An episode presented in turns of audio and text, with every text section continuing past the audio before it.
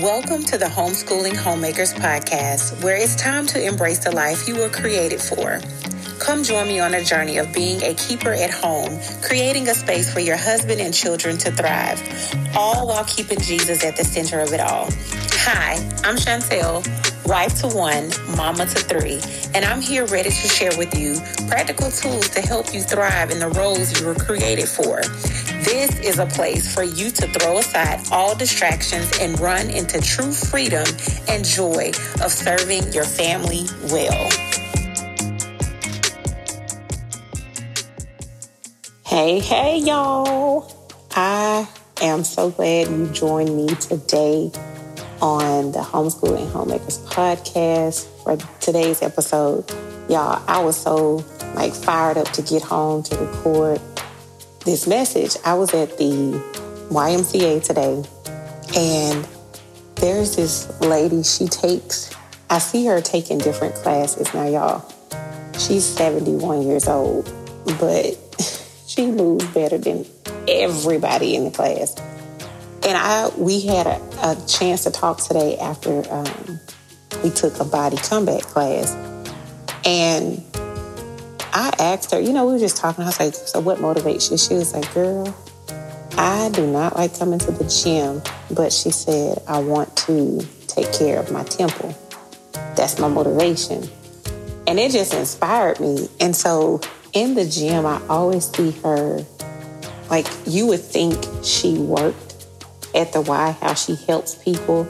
Like, I see her helping people put back weights. Um, I see her like in class if somebody didn't bring a mat, she will give her mat to someone or she has extra bottles of water. She would give like I just see her giving all the time. And today when we talked, she was like like when I say it this blessed me. So we were talking about treasures and she was like, I'm trying to store up my treasures in heaven. She said, um, her husband passed away about 11 years ago. And she said, I want to be able to see him again. And she said, after he passed away, she said, not that things mattered to her, but it was brought in a better light or perspective for her when he passed away. Like all the things he collected, all the things he loved, even like things she gave him, like sentimental things, he couldn't take those things with him. But she said he did um, love those things very much. And it wasn't until later in life he came to know Jesus. But she said that illuminated and made um, Matthew chapter 6, verses 19 through 21 come to life for her. And when I say today, even though I was tired, I was sweating and just needed a, a probably an extra cool down break, she blessed me today after class. So I just pondered on it today once I got home. And I just began to read the scripture. And I just wanted to share with you today. In Matthew 6, um, verses 19 through 21, it says, Jesus says, Do not lay up for yourself treasures on earth where moth and rust destroy and where thieves break in and steal, but lay up for yourselves treasures in heaven where neither moth nor rust destroys and where thieves do not break in and steal.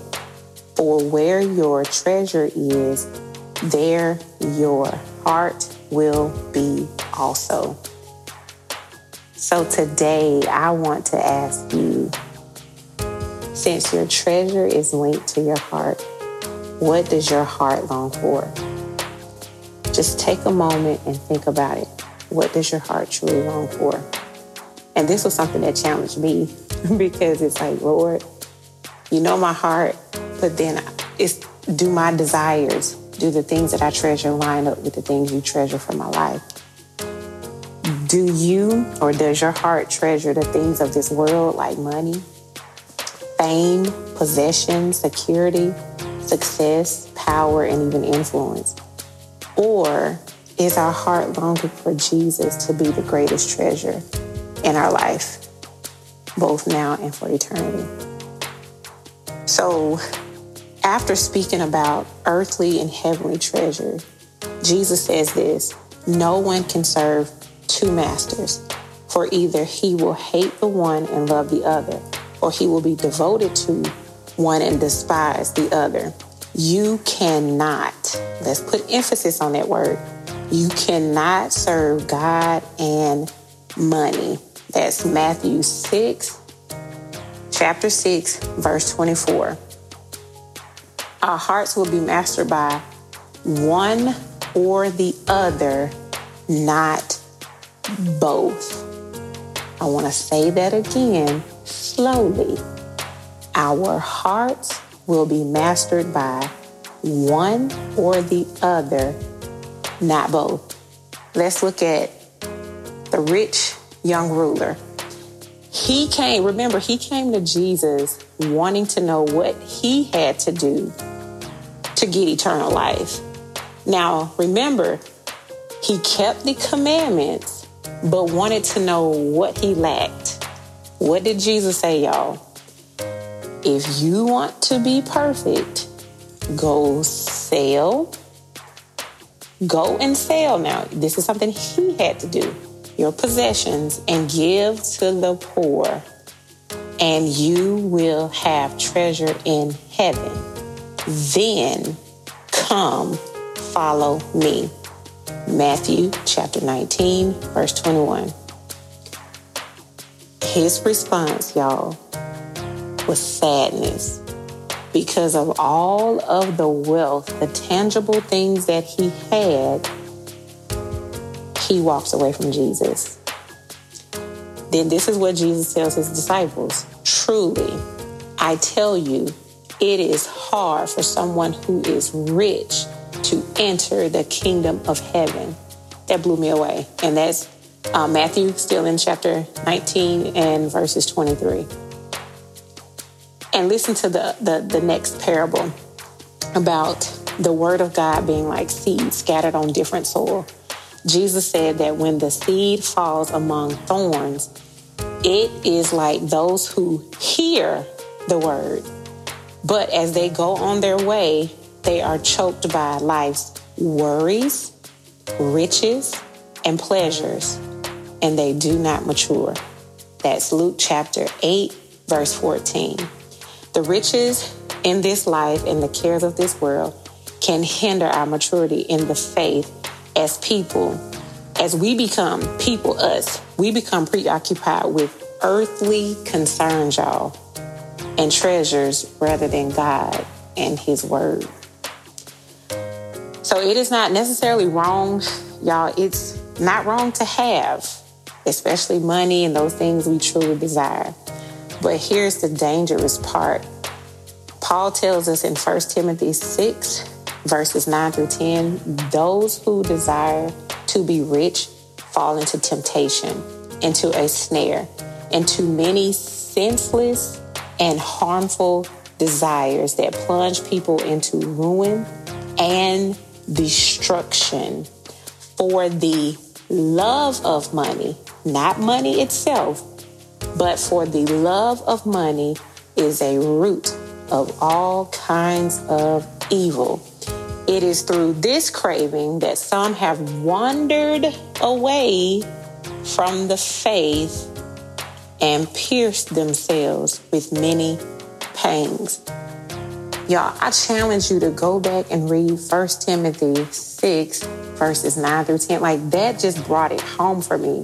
Like, it's not the tangible dollar bills itself, it's what we, like, the the weight we put on it the we have to have it or we have to buy this we have to, it's the weight that we put on money so when we are storing up treasures on this earth, if the object of our affection is centered on ourselves and what we can accumulate, that's us storing treasures here on earth.